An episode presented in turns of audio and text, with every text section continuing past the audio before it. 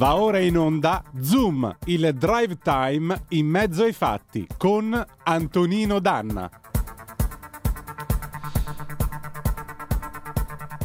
Amiche e amici miei, ma non dall'avventura, buonasera. Siete sulle magiche, magiche, magiche onde di Radio Libertà. Questo è Zoom, il drive time in mezzo ai fatti. Io sono Antonino Danna e questa è la puntata di oggi, mercoledì 15 di marzo dell'anno del Signore 2023. Cominciamo subito la nostra trasmissione ricordandovi di dare il sangue. In ospedale serve sempre, salverete vite umane. Chi salva una vita umana salva il mondo intero.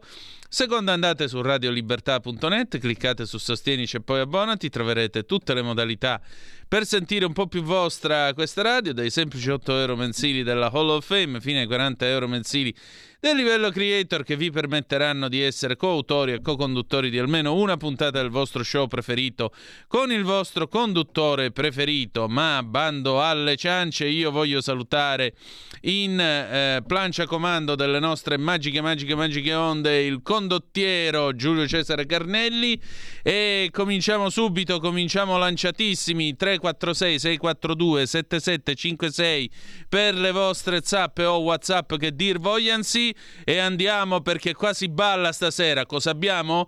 Direttamente al 76 Tramps, Disco Inferne, andiamo.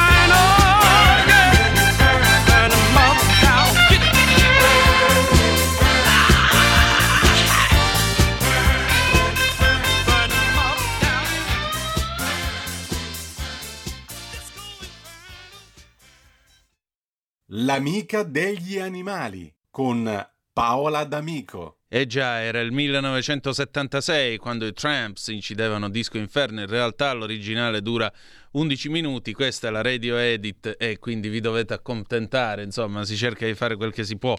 E burn Baby Burn, Disco Inferno, brucia bambina, brucia, questa disco è un inferno.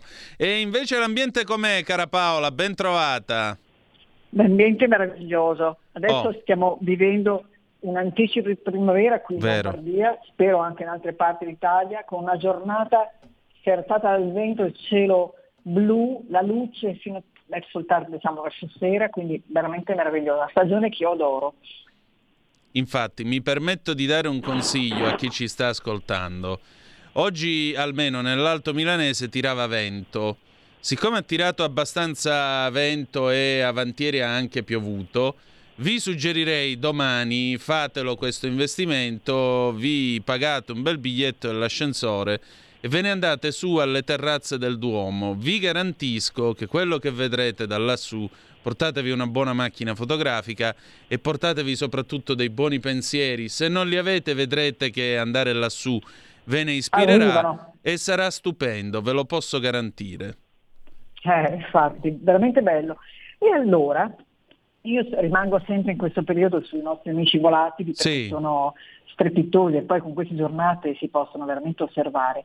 E um, parliamo, ah, intanto la nostra Giulia, Giulia e Gio, siamo a quattro uova. Ah, bene. Stavo controllando prima per vedere se si poteva notare qualche movimento, ma c'era la cova che copriva tutte e quattro le uova. E quindi è un buon numero, come l'anno scorso, diciamo un bel record di nuovo. Invece andiamo oggi a vedere nei falchi più piccolini, che sono i falchi famosi Matera, perché la città di Matera, i sassi in particolare, ma in realtà loro nidificano in tutta la vecchia città, anche in Matera, dove ci sono spazi, mm. ci sono i falchi cosiddetti grillai. E ehm, parliamo di loro, ma parliamo di loro anche perché nel nord Italia si stanno trasferendo nel nord Italia, che non era loro abitudine, e eh, stanno facendo un progetto europeo per aiutarli. Sì. Sono come sempre, come tutti gli animali eh, selvatici, animali in crisi per i mutamenti climatici e per il cambiamento dell'ambiente, delle città, ehm, il cambiamento degli edifici, i lavori in corso che tolgono spazi utili a loro come rondoni. E però ehm, la curiosità è appunto che sono arrivati fino alla nostra pianura padana, nel Mantovano, nel, nel Ferrarese, quindi anche in Emilia.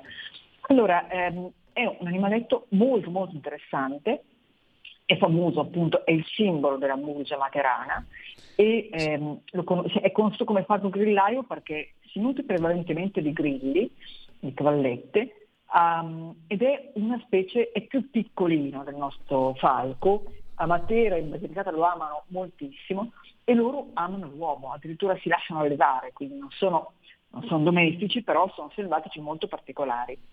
Appartiene il falco grillaio alla famiglia dei rapaci, è simile al gheppio però veramente più piccolino. La differenza tra maschio e femmina è molto evidente, la femmina arriva a pesare il doppio rispetto al maschio, però se pensiamo ad animali come i bianconi di cui abbiamo parlato, che hanno apertura oraria di due metri, loro non raggiungono i 70 cm, quindi veramente un piccolo animale.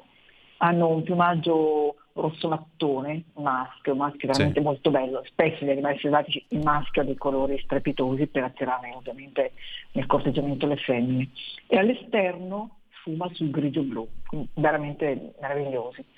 A Matera sono famosi i palchi che stamattina lo può raccontare, a me portarono qualche anno fa delle foto veramente belle, perché ce ne sono non due, non una coppia come sul Pirellone, ma ce ne sono a decine, centinaia loro mm. sono specializzati a vivere in zone molto calde in ambienti aperti, quindi dalle praterie, savane, steppe, pascoli, terre coltivate, ambienti rocciosi.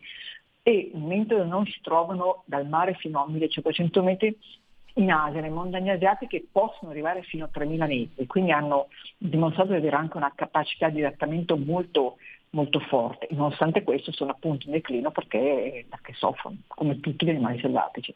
Noi possiamo mettere il condizionatore, possiamo mettere il riscaldamento, gli animali selvatici no. E i tempi di adattamento di una specie sono normalmente abbastanza lunghi. Certo. Comunque in Basilicata in Puglia per chi eh, è di queste zone o per chi va in vacanza, per chi le conosce, fanno nidi in cavità, in cavità soprattutto appunto nei centri storici, un po' come i rondoni nelle nostre vecchie case del centro di Milano, no? quindi sotto le tegole, nelle case dei sassi di Matera. E si fanno quasi, si fanno diciamo, allevare i cittadini nel senso che non hanno paura dell'uomo, ma gli uomini, i materani, amano questi animali. Sono coppie monogame, quindi rimangono unite, come nostro, la nostra coppia Giulia e Joe, do, e, si danno il turno durante il giorno a covare, ehm, a covare le uova. Prima stavo cercando di capire chi stava covando, ma sono troppo ignorante, tra Giulia e Joe non riuscivo a capire chi dei due fosse, mentre di notte la cova aspetta soltanto la femmina, però se c'è un maschio è sempre attorno al nido. Dicevamo che mangiano appunto soprattutto grilli e cavallette e eh, adesso abbiamo la fortuna di poterli avere anche nel nord Italia, cioè si sono spostati, indicativo proprio del cambiamento climatico, perché un animale così legato a una zona, a due regioni d'Italia che arriva fino a Lombardia e all'Emilia, vuol dire che ha anticipato i tempi.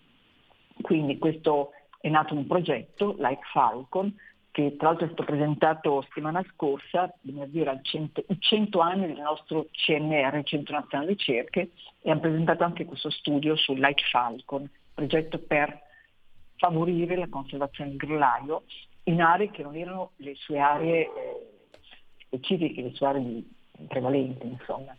Quindi diciamo che mentre a Matera ci sono circa mille coppie, hanno contato, è una delle colonie più numerose di tutta Europa, eh, poi lo possiamo trovare anche in numeri residuali da noi. Hanno come cercano di evitare questi falchi a insediarsi nelle nostre regioni?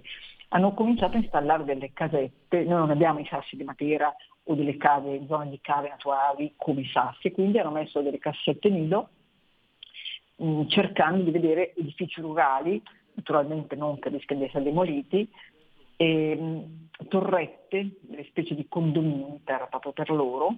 E ad oggi 15 di queste cassette nido sono state occupate. È un buon segno, vuol dire che cominciano ad abituarsi, hanno capito che non li vogliamo male, insomma. Poi stanno facendo un grossissimo lavoro di formazione sui cittadini, sulla, tutti i cittadini, insomma, gli studenti soprattutto, quindi che capiscano l'importanza di questi animali, quindi la tutela, imparare a osservarli, aiutarli, costruire queste casette e sono delle azioni molto molto importanti. E, ehm, il progetto, loro sono arrivati intorno agli anni 2000, il nuovo millennio, e il progetto è iniziato qualche anno fa, quando ci si è resi conto che eh, bisognava tutelare gli ambienti che potevano essere eh, demoliti. E indovinato un po' eh, che cosa può favorire questi animali, che cosa li favorisce la biodiversità ed ecco che è interessata dalla, dalla, presenza di questi animali tutta l'area del consorzio del parmigiano reggiano, perché la coltivazione, ehm, i foraggi destinati alle mucche da latte sono importanti anche per favorire la presenza di insetti come i grilli che poi vengono una, sono il nutrimento di questi animaletti. Beh, in un certo senso sono anche sp- una spia del fatto che l'ambiente sia ancora pulito. Eh sì, certo, che il nostro parmigiano reggiano è un cibo di eccellenza e qualità. No? Certo. Sull'Appennino sappiamo quanto tengano alla, a quel prodotto e quindi quanto i disciplinari dicono che l'erba va dentro in un certo modo, no? quindi addirittura vi raccontavo tempo fa che stanno studiando come modificare il periodo di semina proprio per non uh, impoverire il territorio, no? perché diverso caldo, diversa pioggia, il cambiamento climatico influisce anche sul foraggio, quindi stanno facendo uno studio proprio sul clima, sul, sugli spostamenti degli, degli, areali per capire eh, quando fare, spostare le colture. A tutto questo però si legano anche gli insetti e tutto questo si legano ai grillai che probabilmente sono spostati per tanto altro cibo, idoneo per loro. Quindi è un mondo che, che girano, una ruota che gira. Ecco. Mm. Paola, senti, ma a te è capitato di vederli per esempio quando vai nella nostra amata Lunigiana? No, là io non li ho mm. visti, però domenica, non te l'ho ancora raccontato, ah, domenica ero giù e domenica c'era quella giornata a Verenzano dove io non sono riuscita ad andare perché era annunciato il passaggio di Bianconi, però abbiamo preso un binocolo, io e mio marito ci siamo piazzati in una zona nelle alture e abbiamo aspettato ed è arrivato, ne sono arrivati quattro di rapaci, sicuramente eh, un biancone, potrebbe essere il capofamiglia e poi c'erano anche tre rapaci che non abbiamo identificato, ma lui c'era, il biancone è arrivato, il nostro biancone, perché come sapete una famiglia torna ogni anno nella propria zona e in genere arriva prima il maschio, immaginiamo che sia il maschio, quindi appena potrò tornerò e comincerò le osservazioni. Che meraviglia. Sì, veramente un momento di felicità, piccoli momenti di felicità. Vedere, sì. vedi proprio questo bianco, queste distese, questa apertura alare, non si può non vedere. No, a me invece è piaciuto molto, ti dico, io non sono un esperto ornitologo, non riesco a riconoscerli, però domenica verso le 6 della sera stavo andando in chiesa, il tempo di uscire, sto cielo azzurro sbigottito e ho sentito gli uccelli cantare. È stata una sensazione di pace e di serenità veramente di quelle che uno dovrebbe segnarsi nel diario della propria esistenza. E... vivi Come? Cioè tu, tu vivi a Milano? Io vivo a Castano Primo, dove c'è un ah, aeroporto internazionale a nemmeno 10 km di distanza. Mm. Quindi a maggior ragione poter sentire il canto degli uccellini è, stato, è stata veramente un'esperienza. Veramente? Sì. Decisamente, che meraviglia. Mi mette pace pure adesso nel raccontartelo, te lo dico, ti dico con molta sincerità.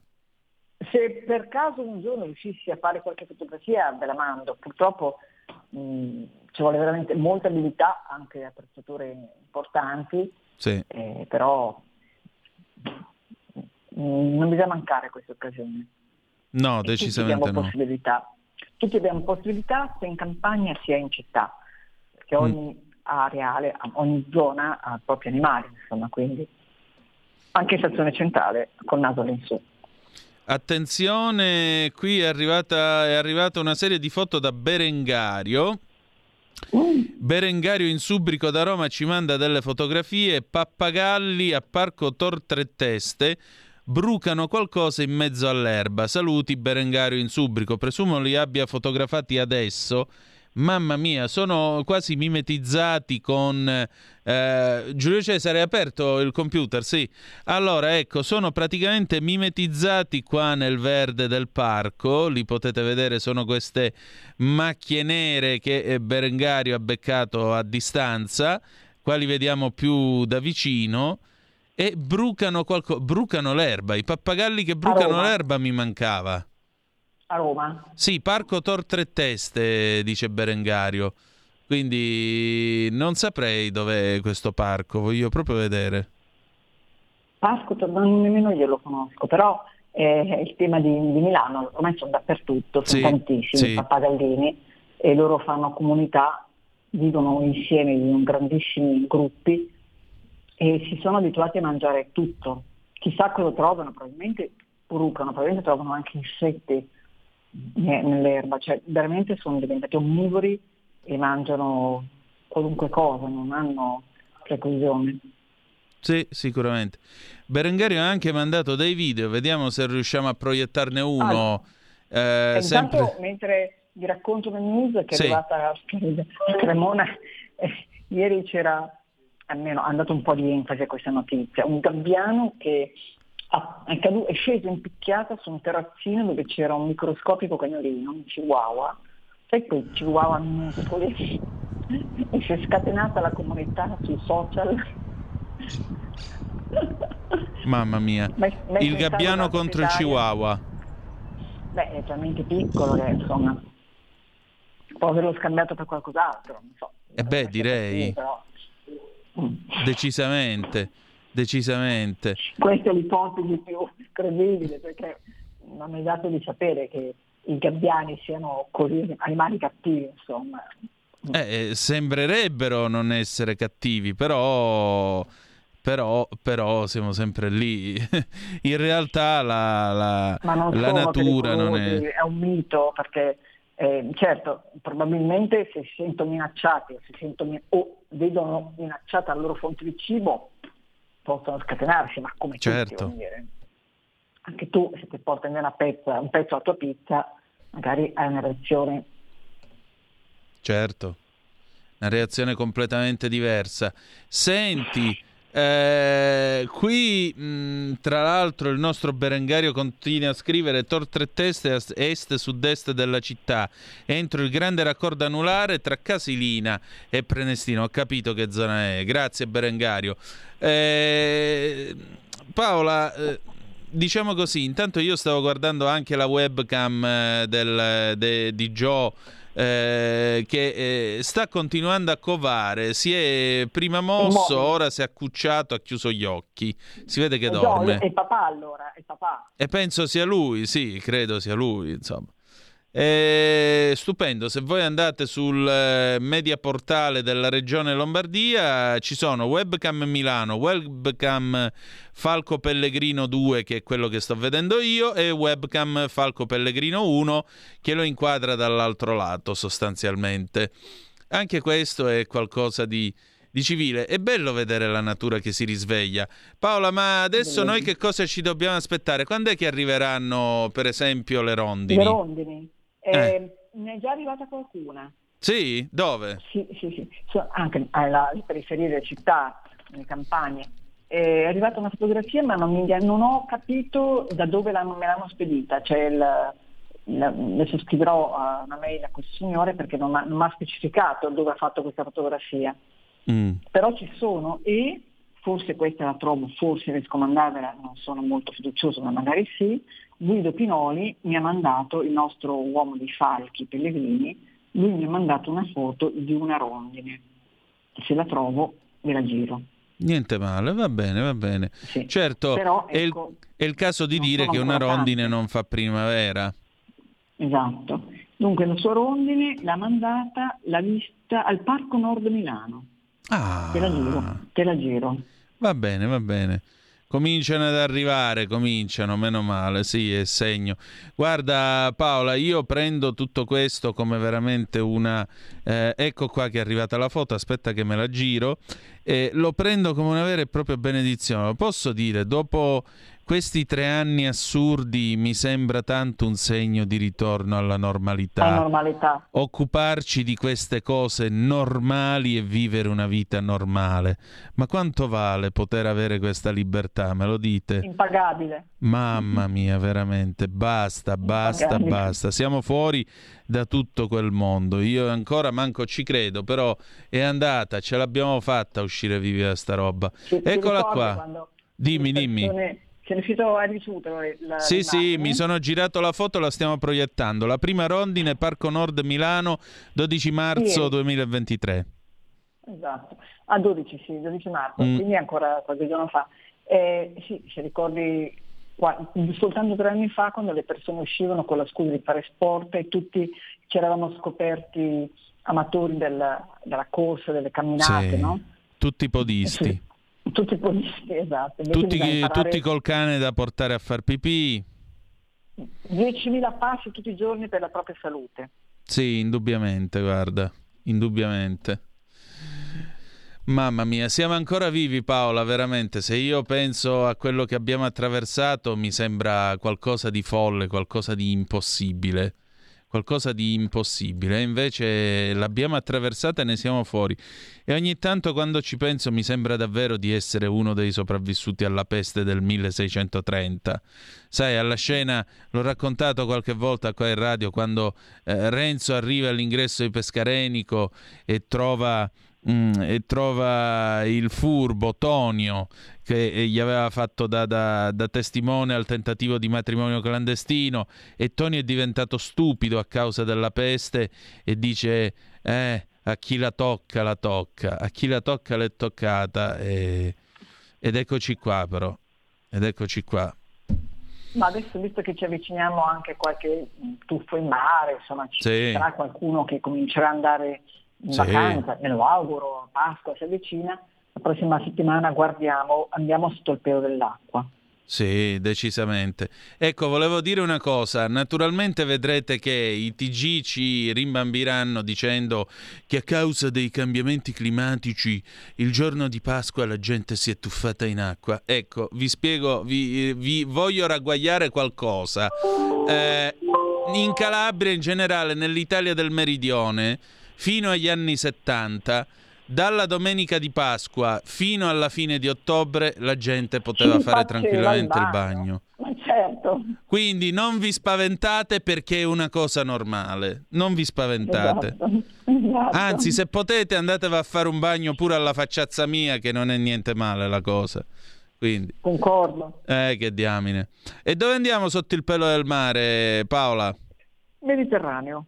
Ah, non ti vuoi scoprire di più, ci lasci col dubbio. No. Va bene. esatto. Va bene, eh, allora sveleremo questo mistero nella prossima puntata, dai. Va bene. Senti, io ti ringrazio come sempre, seguite la nostra Paola, sua suavità, Paola D'Amico, vi vorrei ricordare, su Buone Notizie, che è uscito oggi col Corriere della Sera, o mi sbaglio?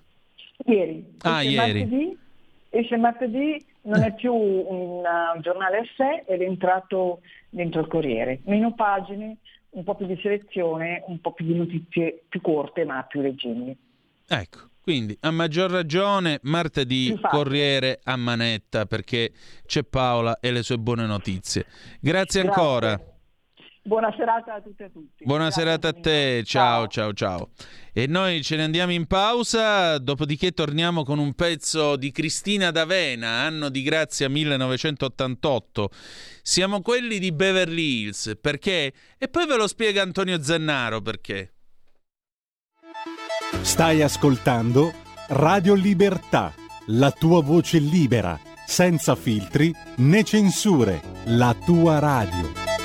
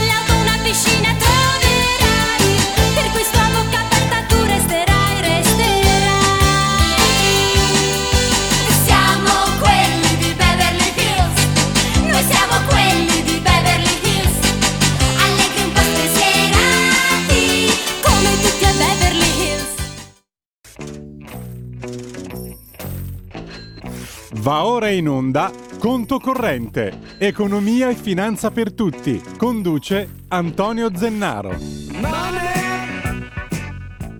Certo, passare da Cristina D'Avena ai Pink Floyd, in effetti un pochettino di jet lag si prende. Però eh, ecco, noi siamo quelli di Beverly Hills, allegri, un po' spensierati, ma adesso ve lo spiega Antonio Zennaro perché la spensieratezza gli è finita un pochettino, a quelli di Beverly Hills e pure a quelli di Silicon Valley. Ciao Antonio, ben trovato.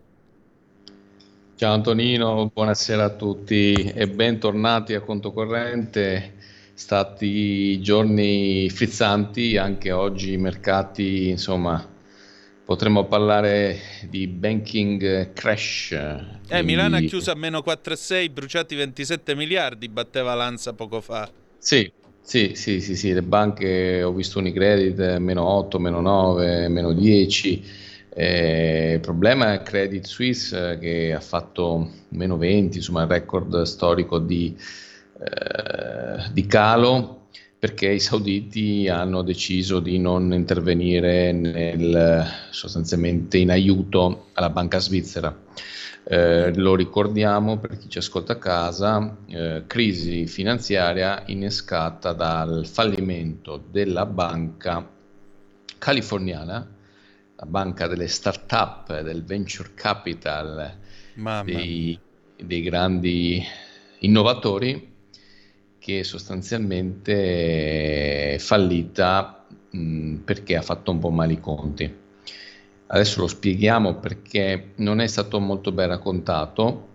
Eh, loro non sono falliti perché hanno comprato i titoli di Stato americani, i mm. Treasury. Mm US, ma perché sostanzialmente quando il mercato eh, era a quei tassi bassi, 1%, per avere rendimenti più alti, perché quando voi depositate i soldi in banca, eh, per la banca quello è un debito e per voi un credito, perché poi vi devono ridare i soldi. Eh beh, certo. Cioè, quando vai a prelevare. Quindi co- la banca con quei soldi eh, ha due possibilità, o li presta o fa investimenti, cioè un portafoglio investimenti che le banche fanno. Loro hanno investito questa grossa parte di portafoglio in eh, mortgage big securities, cioè sostanzialmente obbligazioni collegate all'immobiliare. Mm. Perché davano un rendimento maggiore no? rispetto ai titoli di Stato, i treasury che erano quasi nulli.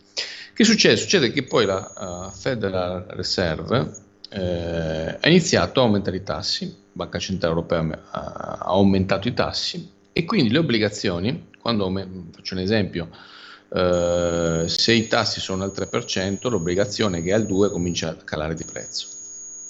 E questo ha provocato sostanzialmente, provoca questo, siccome quando io ho un investimento, la Federal Reserve se io avevo uh, titoli di Stato americani non, assorbi- non, avevo assorbimento di capitale. Sono, è un meccanismo sostanzialmente complicato per chi ha casa, però sostanzialmente deve tenere una riserva fondamentalmente, no?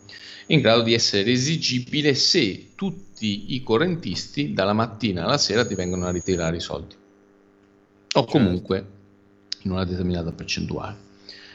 Eh, avendo loro sto, sta paccottiglia, che hanno dovuto vendere sul mercato perché la gente aveva cominciato a prelevare i soldi, perché anche prelevano i soldi, perché eh, non li tengono più sul conto corrente magari all'1-2%, perché vanno in altre banche, vanno a comprare i titoli di Stato americani che a un anno rendono anche il 4-5%, quindi hanno cominciato a svuotare la liquidità della banca.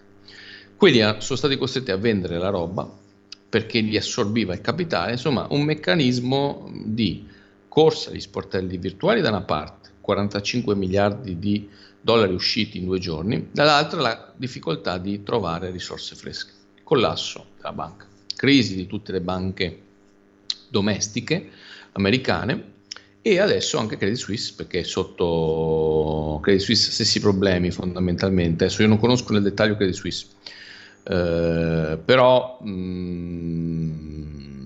mm, il problema è quello del rialzo dei tassi.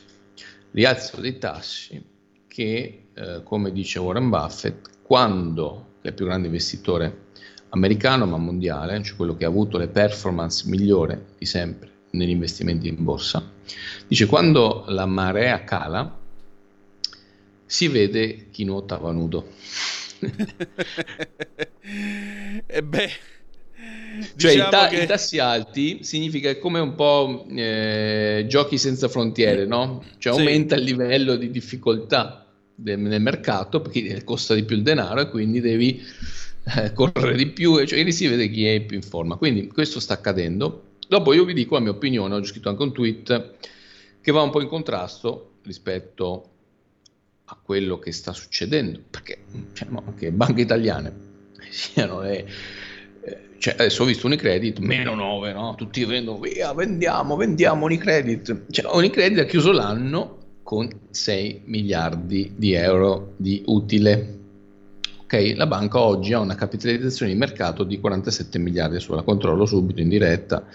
Eh, comunque 47 miliardi significa che ah, è perso il 9%, no, 31 miliardi addirittura, scusate.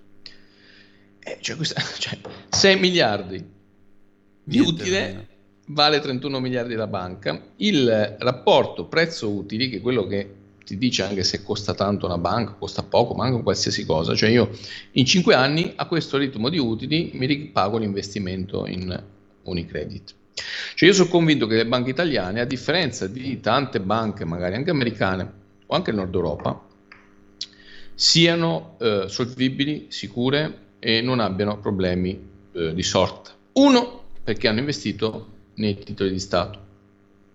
E qualcuno dirà, eh, ma se domani mattina devono vendere i titoli di Stato e possono avere una perdita. Faccio un altro esempio su, che ho messo oggi su Twitter. Io sono la banca ah, Unicredit, banca, qualsiasi banca, qualsiasi la banca del, qualsiasi banca, commentiamo il nome, banca del Medio Adriatico Centrale, insomma, una, qualsiasi banca. Compro Ok. il titolo di Stato e BTP della Repubblica Italiana a 95. Poi la Lagarde, la grande capo della Banca Centrale Europea, aumenta i tassi perché c'è inflazione, no? E quel prezzo arriva a 90.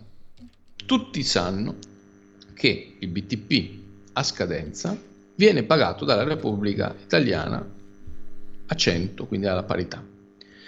Quindi oggi io teoricamente è vero sì che ho una perdita se vado a vendere sul mercato, però io so che la Repubblica Italiana che non ha mai fatto default, che si chiama risk free, rischio zero, mi pagherà quei soldi. Ma allora perché? Perché dovrei vendere quei titoli eh, sul mercato? Cioè, di fatto è un rischio zero, quindi anche tutto questo problema per le banche italiane non c'è, se poi apriamo anche un altro discorso. E- che non ha toccato nessuno, e solo qui su Radio Libertà possiamo avere la libertà di toccarlo. Certo. Cioè, per anni è stato considerato meno rischioso l'investimento nella startup figa eh, di Beverly Hills, eh, di San Francisco, no? perché c'erano gli startuppari con l'ufficio figo no? e che fa- raccoglievano miliardi, miliardi, miliardi, e il eh, artigiano di Macerata o il cottimista di Vigo d'Arzere in provincia di Padova No, quelli eh, erano quello è sfigati. rischioso, No, no, no. Quello è rischioso. Quello è Eh, rischioso. certo.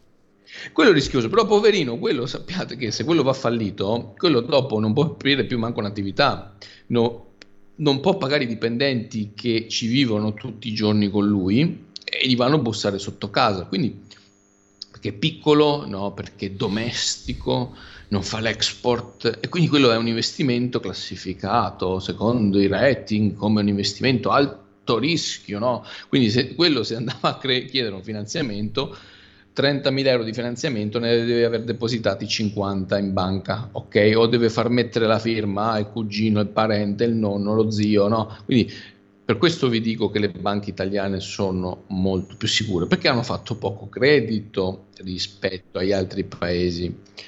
Quindi eh, quello che voglio dire è che chi era sicuro è stato considerato rischioso e chi invece era molto rischioso è stato considerato sicuro dal sistema.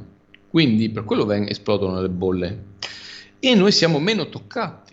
E addirittura, secondo me, speriamo di no, ma alla fine della fiera si arriverà, o c'è il rischio, che sia l'Italia che interviene per salvare i paesi del nord Europa, cioè i paesi quelli che sono frugali, bravi, buoni e noi no, sempre quelli trattati, ah, l'Italietta piena di debiti, di debito pubblico.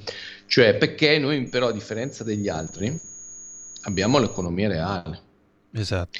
Abbiamo l'economia reale vera, Cioè, noi le fabbriche ce le abbiamo, le fabbriche, le imprese, l'artigiano che trasforma, la- il- quello che fa le borse, quello che fa le scarpe, noi abbiamo le imprese, economia reale e quando ci sono le crisi l'economia reale vince e l'economia della carta perde.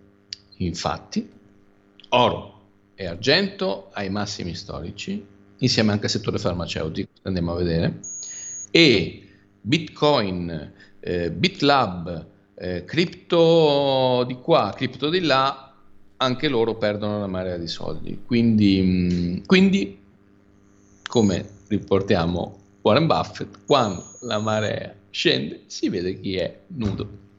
Ecco, e tra l'altro eh, questo mi sembra che metta in chiaro anche una certa esultanza di chi invece eh, ci godeva dicendo ah vedete le sanzioni eh, non hanno piegato la Russia ma invece alla fine si è autodistrutta una banca americana. Diciamo che questa vicenda non c'entra assolutamente nulla. Allora, sulla Svizzera, sul credito svizzero, No, io intendo di, eh, di- adesso- di Beverly Hills, eh, della, della banca di Silicon Valley.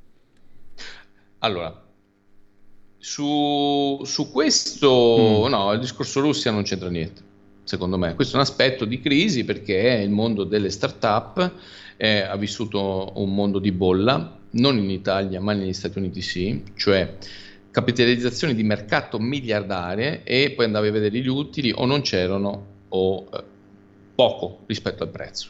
Certo. Stessa cosa si rischia, attenzione, si rischia con il green. Attenzione, eh. Cioè, se io oggi direttiva approvata, pa, pa, pa, puoi vedere che gli unici prodotti sono realizzati in Cina da specifici produttori, rischi- si rischia che poi c'è il collo di bottiglia e un, un fotovoltaico mi costa, no? Se tutti devono e si rischia la bolla pure lì. Mentre però sulla Svizzera, sul ex credito svizzero, ora Credit Suisse, secondo me c'è un tema invece geopolitico. Cioè loro hanno abbandonato dopo tantissimi anni il discorso di neutralità per appoggiare il discorso ucraino. Giusto o sbagliato, io non, non entro nel merito, Certo, non è questa la sede. no. Però eh, se tu hai investitori sauditi, sauditi hanno recentemente chiuso un accordo importante di inizio di dialogo con l'Iran attraverso la mediazione della Cina. Allora, cosa vi voglio dire a chi ci ascolta a casa? La Svizzera, nel momento in cui si toglie sulla neutralità, e quindi i sauditi dicono, scusate, hanno messo le sanzioni ai russi, che ne so qua, io un domani a sceicco se mi mettono pure a me nella lista nera perché non sono green, perché magari il- i diritti sono no.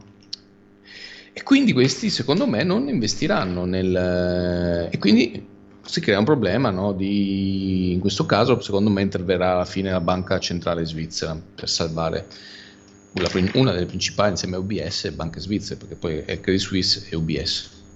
Quindi qua la geopolitica c'entra. Però adesso ho letto anche Cottarelli eh, che dice questo, no, eh, no, è tutto un mondo bellissimo, no? Certo. che quando noi che siamo considerati brutti, sovranisti, cattivi, insomma facciamo parte dell'elite, dicevamo che i tassi alti, quante volte ne abbiamo dette anche in questa trasmissione, no? A partire Come da settembre, ottobre, occhio, state attenti, che poi esplodono i casini, state attenti perché l'economia reale non regge questo ritmo e lui dice le banche centrali avrebbero dovuto aumentare i, te- i tassi di interessi prima, vabbè.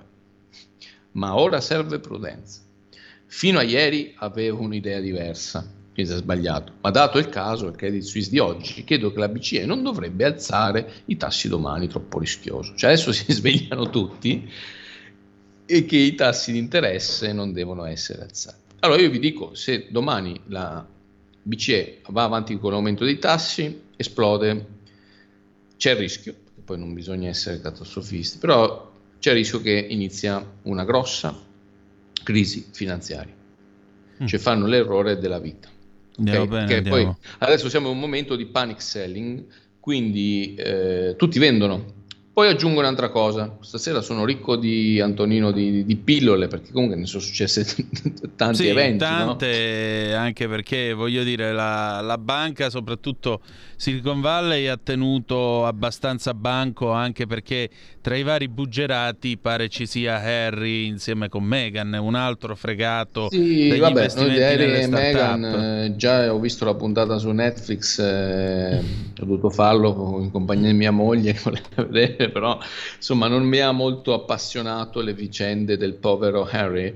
Eh, però vi volevo dire una cosa, adesso mm. Il mercato è anche cambiato rispetto a 15-20 anni fa, il certo. mercato finanziario.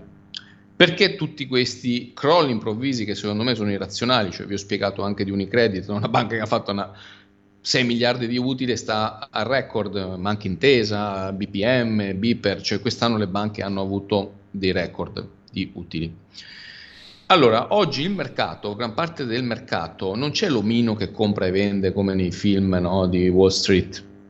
Oggi si funziona tutto attraverso il trading automatizzato, certo. attraverso strutture di algoritmi, cioè sono gli algoritmi che lavorano in borsa e la gran parte degli algoritmi investe in fondi cosiddetti, eh, cioè, o comunque le strategie dei fondi di investimento che autorizzano, eh, che eh, operano con il trading automatizzato, si chiamano low volatility, cioè a bassa volatilità, cioè a bassa oscillazione dei prezzi. E sono i, eh, i fondi che vengono preferiti soprattutto dei gra- grandi eh, dai grandi investitori istituzionali come i fondi pensioni americani, i, fo- i fondi eh, sovrani.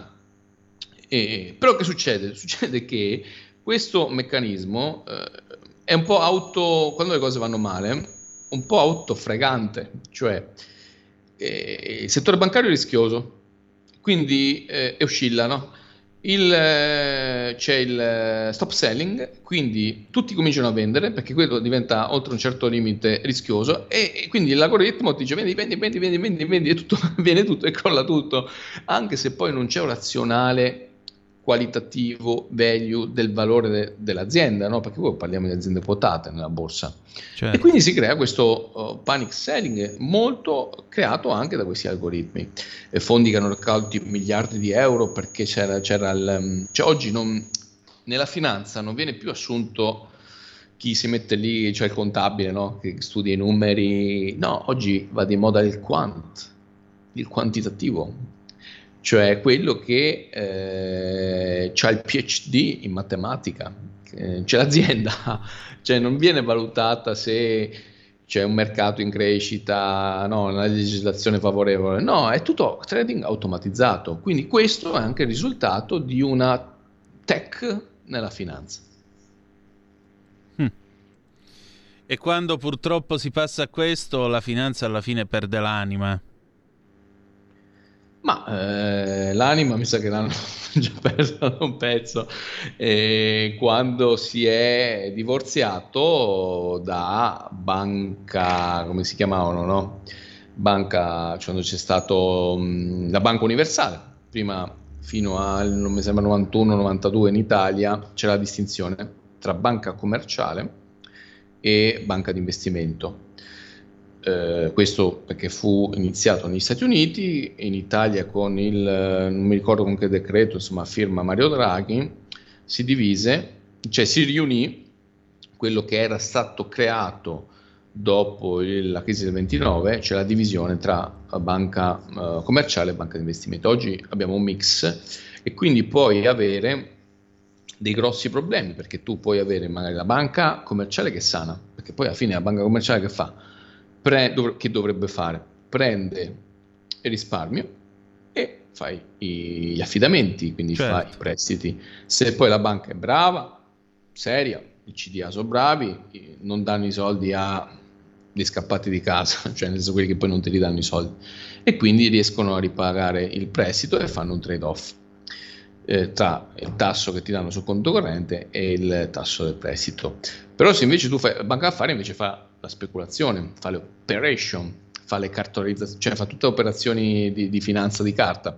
E quindi questo può provocare, se la banca non è gestita bene, dei grossi buchi all'interno eh, dei libri contabili della banca. Ovviamente le grandi imprese di rating avevano, non si erano accorte anche stavolta che, la, c'era questo rischio sulla Silicon Valley Bank, eh, però che vi devo dire, ogni volta anche nel 2008 vedetevi il film La grande scommessa, che poi è un libro, nasce da un libro, The Big Short, e anche quella volta non si erano accorti, Lehman Brothers aveva la AAA, e mentre l'Italia debito italiano è sotto osservazione, alert su alert e poi alla fine eh, la crisi finanziaria non, non, parte dall'Italia come ci hanno eh, rotto le scatole per anni e anni, ma alla fine eh, parte dove dovevano essere più forti, più fighi, più grandi nel mondo della Silicon Valley. Questo un po', secondo me, dovrebbe essere una lezione, no? Anche certo. per tanti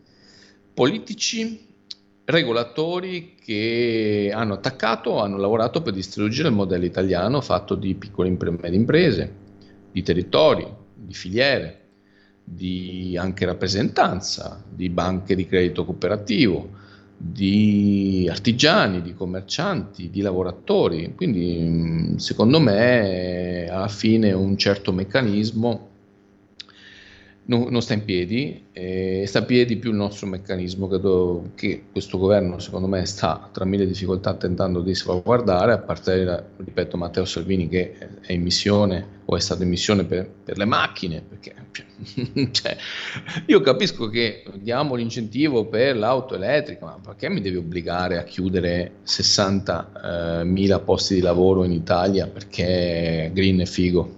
Esatto. cioè, spiegatemi, ma che gli facciamo fare per 60.000 famiglie? Non posso, poi sono di più 60.000 lavoratori, quindi le famiglie sono pure di più. Cioè, boh, mi sembra forse il nostro, il nostro, il nostro equilibrio, microcosmo, alla fine tanto criticato, tanto attaccato, alla fine forse quel meccanismo più vicino alle esigenze di un'umanità fatta di persone reali? Non lo so, questa è un po' una domanda un po' filosofica, però fatto sta che oro e argento sono in mega rally e oro argento sono sempre state schifate da una certa finanza no, eh, della carta, no? che ci fai l'oro l'oro, ah, una cosa da, no, proprio da old style. E mentre oggi alla fine la vera valuta di riserva è chi si è comprato il lingottino d'oro, il lingottino d'argento. Quindi un, ehm, secondo me è anche una lezione per una certa finanza e dovrebbe essere anche istruttivo per un certo mondo della politica che ci vorrebbe uniformare, anche finanziariamente, a modelli che non sono nostri. Sicuramente.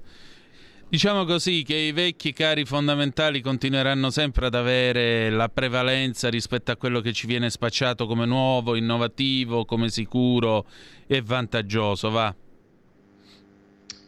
Ma penso che alla fine oggi è molto più sicuro eh, avere il conto corrente alle poste che averlo al Credit Suisse quindi mi sembra che sia certificato questo anche dalla realtà dei fatti e magari qualcuno ti prende in giro, cioè anche oggi quello che, ma, ma lo dico perché i CDS, eh, quindi, quindi i credit for swap eh, certificano che è molto più sicuro avere il conto all'ufficio postale di Tortoreto eh, rispetto che averlo nella mega banca super figa di Lugano. Questa è una realtà. Oggi Beh, guarda, alle ore 18.57 del 15 marzo 2023. Eh, appunto, quindi direi che possiamo affidarci con eh, tutte le sicurezze del caso. Antonio, io ti voglio ringraziare come ogni mercoledì della tua presenza e ci ritroviamo tra una settimana, va bene? Va bene, sempre viva Radio Libertà. Grazie, un abbraccio. A tra poco perché c'è una presenza che mi sta fissando dai vetri dello studio da un po' con Little Tony, cuore matto, perché abbiamo visite stasera. Avete ascoltato Conto Corrente. It's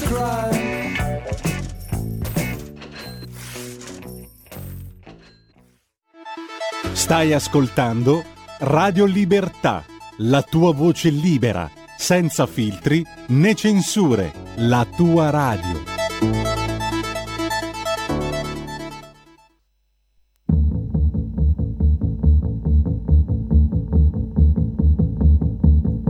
Un cuore matto che ti segue ancora. E giorno e notte pensa solo a te. Riesco a fargli mai capire che tu vuoi bene a un'altra e non a me. Un cuore matto, matto da legare, che crede ancora che tu pensi a me. Non è convinto che sei andata via, che m'hai lasciato e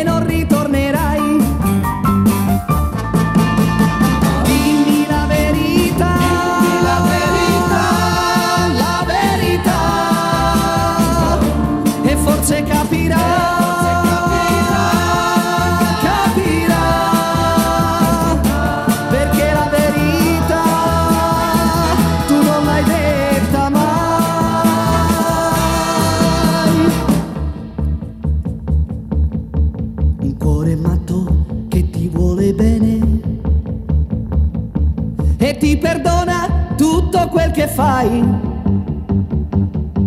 Ma prima o poi tu sai che guarirà. Lo perderai, così lo perderai.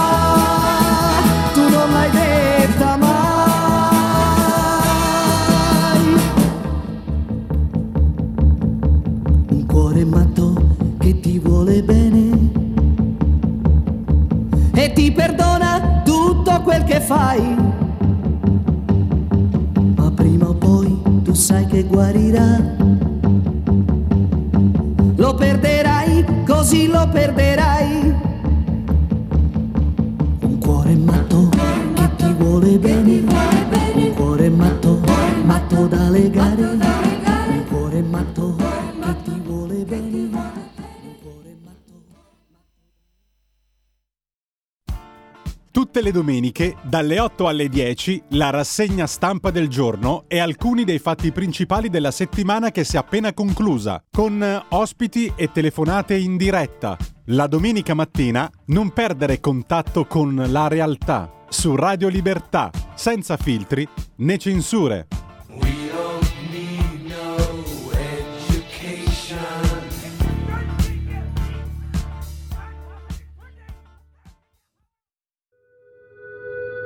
Radio Libertà.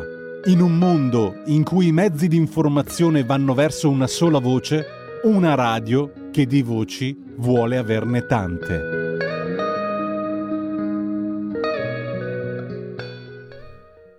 Ed io tra di voi, se non parlo mai, lo gonfio di pianto il cuore, che si vede pure nell'elettrocardiografo, oltre che su registrazione da nastro magnetico. No, non mi ha dato di volta il cervello, amici e amici miei. Oddio, mi ci ha dato volta tanto tempo fa. Siete sempre sulle magiche, magiche, magiche onde di Radio Libertà. La collega qui con me è eh, la figura che, diciamo, incombeva sulla trasmissione. Ora ve li presento. Cominciamo dalla gentile collega, perché io ho fatto le scuole serali, quindi prima le signore. E allora, la collega Sonia Bedeschi, che io ho il piacere di ritrovare in questa radio, perché so che tu hai fatto radio qui. Assolutamente sì, assolutamente sì. Quindi è un piacere ritornare. Chissà che non sia l'inizio di un nuovo ritorno, perché sai, qua dalla televisione alla radio, passando per i podcast, è un attimo. Eh, Ma sai, come ritornare. diciamo a Tortona, Adimaddeu, eh, se Dio vorrà, è l'equivalente di Inshallah, giusto per... In dialetto calabrese è l'equivalente di Inshallah, se Dio vuole, Adimaddeu. Comunque, in mezzo a noi c'è una Ecco, presenza c'è una presenza inquieta, di un turba. genio Ah, italiano, ecco. cioè no, no di pizza e fichi. Chi è questo signore qua che state vedendo sul canale 252, Facebook e tutto il resto? Bene, questo signore così elegantemente e, e condecentemente vestito, perché come vedete non porta i risvoltini, grazie a Dio. Eh, questo signore così distinto è niente po' di meno che l'uomo al quale voi dovete essere grati quando andate all'ospedale, vi mettono tutte quelle robe qua sul petto e eh, con un tocco improvvisamente su un foglio di carta millimetrata voi vedete l'equivalente della copertina dell'album dei Pink Floyd The Dark, The Dark Side of the Moon, cioè è Arrigo Castelli che è l'inventore dell'ecocardiografo, nonché inventore, niente proprio di meno che, del registratore a nastro. Prima era filo metallico, ne fece anche per la RAI, difatti nel 58 la filodiffusione partì con dei nastri da mi pare 4 ore l'uno che venivano messi Sì. e mandati in onda nel nuovo servizio che copriva allora solo quattro capoluoghi di regione in Italia, poi piano piano ha coperto tutti i capoluoghi di provincia e eh, dopodiché si è passati però alla registrazione sul nastro magnetico come tutti lo conosciamo. Questo signore, in altre parole, è responsabile della memoria elettronica, di parte della memoria elettronica e sonora di questo paese, quantomeno dalla seconda guerra mondiale fino agli anni 2000. Assolutamente. Io, eh, guarda, io ieri notte ho finito di leggere i sette peccati di Hollywood di Oriana Fallaci. Ah, Dici tu e chi se ne frega. Ecco, quel libro si è potuto fare grazie a questo signore qua, perché lui produceva per conto della Geloso, che ora non esiste più, ma so che molti di voi stanno avendo i brividi di gioia e di commozione, non, non di disgusto, anzi, perché eh, spero che vi richiami degli eventi molto piacevoli, perché la Geloso, o meglio, lui produceva per la Geloso il gelosino, che era questo famoso registratore grande più o meno così, quanto una scatola da scarpe, alto un po' di più, che si metteva sul tavolo e con questo i principali giornalisti italiani hanno fatto la storia di questo paese. Oriana Fallaci ne aveva uno. più C'è di uno, Come più no? di C'è uno. intervistato con cui- Totò, Totò, Kissinger, sì. i potenti della Paul terra. Newman, tutti i potenti della terra, di, di tutto e di più ha potuto fare. Esatto. Quindi se noi facciamo radio, se in questo mo- momento voi ci state ascoltando, è perché qualcuno ha inciso la voce per primo, partendo Esatto. da un fruscio in uno scantinato. Gli scantinati riservano sempre sorprese Sì. incredibili, eh Antonino? Perché noi questa mattina, giusto giusto, io arrivo da un evento importante che abbiamo Esatto. fatto con le scuole, con i giovani, per i giovani a Mind, Milano Innovation District, cioè voi dovete sapere che eh, la mega area di mila, mila, mila metri quadrati dell'ex Expo 2015 sta diventando un polo del futuro, della tecnologia, dell'innovazione, della cultura incredibile e eh, ci sono tantissimi spazi dove creare eventi, eventi di qualsiasi natura. Noi oggi chiaramente avevamo 200 ragazzi in presenza delle scuole di Milano, dell'Interland e non solo e grazie ai potenti mezzi uno streaming che ci ha messo in collegamento con tutto il mondo, no? Quindi chiaramente ci hanno seguito in tantissimi e tu dovevi vedere le facce di questi ragazzini quando si sono visti davanti 80 registratori di castelli tutti funzionanti perché poi noi abbiamo anche un DJ set vintage che li ha collezionati hanno potuto fare lo scratch cioè tu immagini scratchare con i mai. nastri Beh, bisogna essere dei maestri, no? Anche avere delle mani delicate, giuste per fare lo scratch è veramente qualcosa di unico. E hanno inciso canzoni ispirandosi alla storia di Castelli in stile freestyle. No, ma cosa non è uscito fuori? La fantasia di questi ragazzi si è veramente sprigionata ed è mi hai raccontato che lo hanno bellissimo. anche intervistato. Lo hanno anche intervistato perché questa sagoma che è di cartone, voi dovete sapere che ha preso vita, a un certo punto ha iniziato a parlare, perché addirittura questa scuola, che tra l'altro è un istituto eh, molto quotato di Ro, il- l'istituto Mattei, hanno pensato di realizzare un'intervista, cioè c'erano i ragazzi che impersonificavano Castelli e quelli che impersonificavano il nostro lavoro, i giornalisti. Quindi chi faceva la domanda e Castelli che rispondeva attraverso uno di questi ragazzi. E si è capito che si sono studiati il personaggio alla perfezione, ma proprio anche nel messaggio che ha voluto lasciare Castelli, perché veramente è stato un imprenditore di altri tempi che vedeva lungo, no? addirittura lui aveva pensato a questa serie 2000 dei registratori, no? cioè era già proiettato oltre perché è mancato nel 2007, poi a 86 anni. E questi ragazzi hanno veramente, dopo due anni e mezzo di dad, alienazione, non potersi guardare negli occhi, non potersi toccare, hanno fame di sapere, fame di confrontarsi, fame di tornare a sorridere, di creare, perché si è appiattita, cioè abbiamo a che fare, le, le menti dei giovani non sognano più e noi dobbiamo iniettare questa voglia di continuare a sognare. Poi abbiamo avuto un personaggio pazzesco, Suor Moni Alfieri. Suor Moni Alfieri che la vediamo, è apprezzatissimo opinionista no? su tutte le tv nazionali, anche in radio, addirittura era, parliamo di, una, di un'emittente televisiva amica, addirittura in collegamento con Tele Lombardia a un certo punto è entrata così a bestia, diremmo, no? In mezzo all'evento, siamo collegati con 200 ragazzi, cioè veramente incredibile. E lei diceva questo, ragazzi, voi non dovete avere rimpianti. Tante volte io mi sono chiesta, ma chi me lo fa fare nella vita? Quante volte no? è capitato anche a noi, ma chi ce lo fa fare? No? Ok.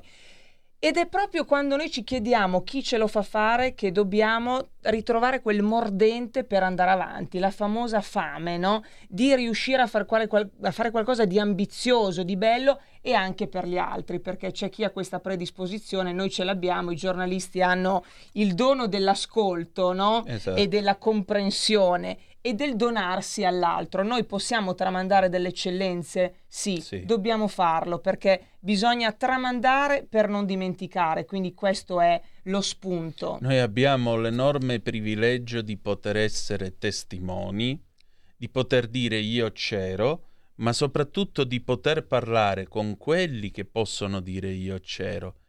Esatto, Ed è una cosa che niente può comprare. assolutamente. Non c'è una cosa uguale a questa. No.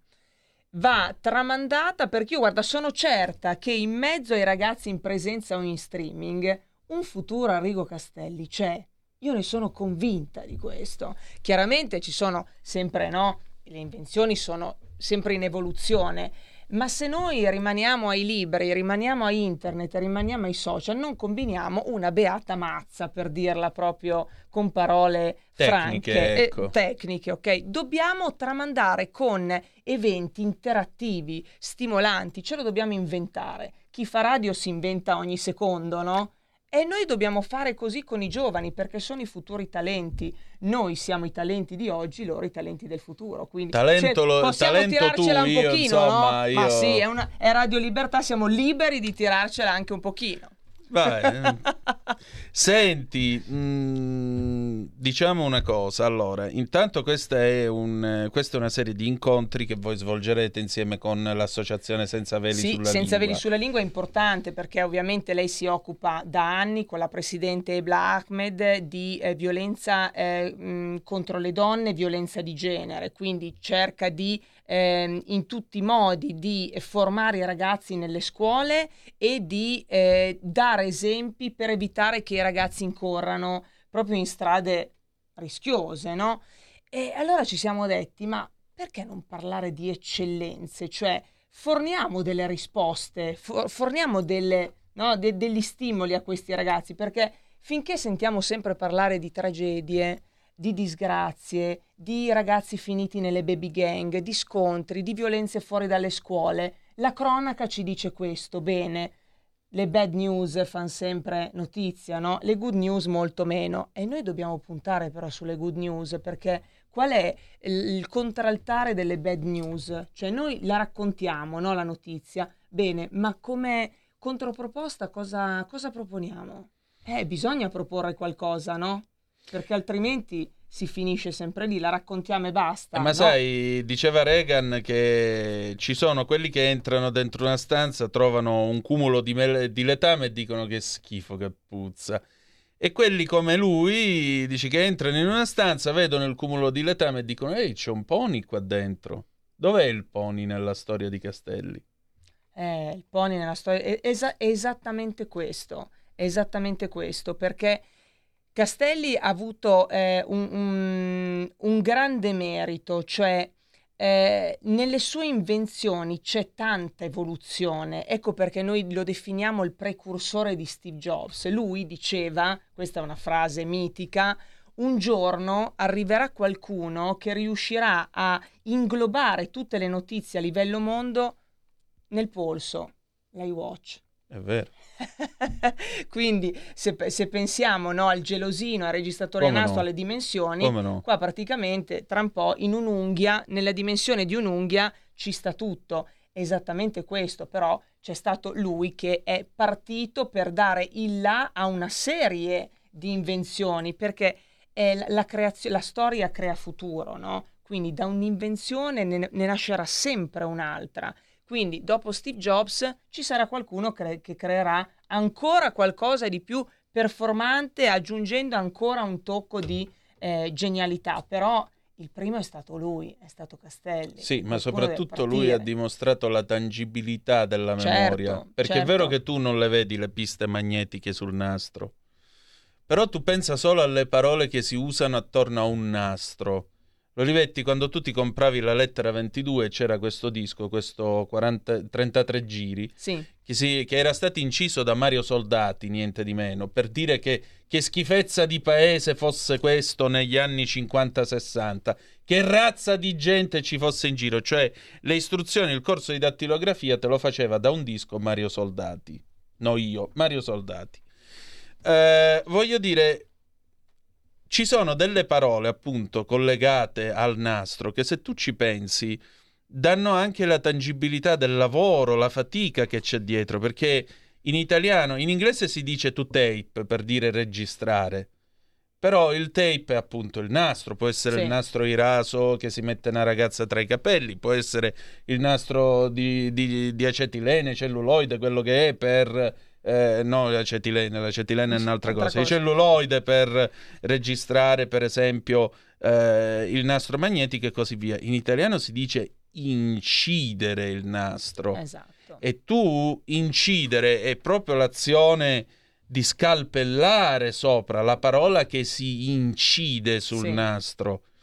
Anche la macchina per scrivere, nel suo modo di scrivere, io la uso ancora per fortuna, la macchina incide letteralmente la carta, cioè paradossalmente è vero che le parole sono cosa di vento, ma le parole non sono come i cani che se scappano gli fischi e tornano indietro. Quindi anche solo guardare una macchina che registra la voce umana ti invita a essere attento negli stessi pensieri, così come lo era la macchina per scrivere, perché tu devi pensare prima di scrivere.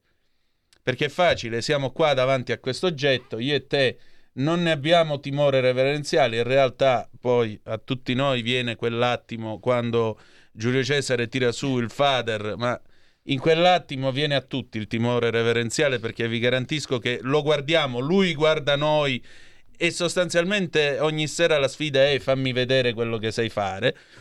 Però voglio dire, la parola non è una cosa volatile, per questa maggior ragione dovremmo dargli senso, cioè non è solo ah, ha inventato il registratore a, ca- a nastro a, a cassette, non è questo. Ha anche ricordato o comunque dato peso e, varo- e valore alle parole. Assolutamente.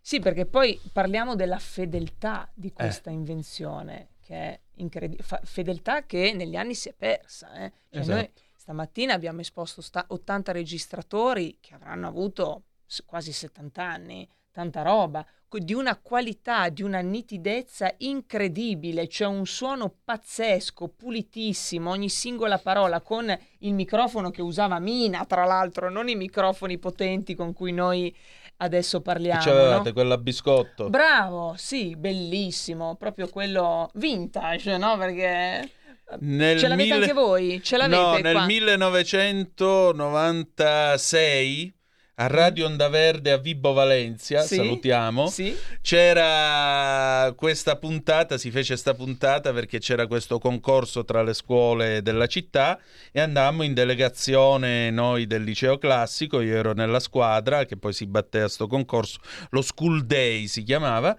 E io ho fatto l'intervento perché gli altri erano attorno a un microfonazzo bello con la cuffione antivento. A me misero in mano il microfono a biscotto. Ah, vedi, il, presce- sono- il prescelto, il Sì, prescelto. veramente. pare- E sentivo, la- non avevo le cuffie, cioè sentivo che la voce usciva da qualche parte. Devo dire che non fu tutto sto granché come Sì. esperienza radiofonica, però oh, il microfono a biscotti, in effetti, quando tu acchiappi sto coso, che è pesante, Sì, non sì, è- molto. non è un giocattolo.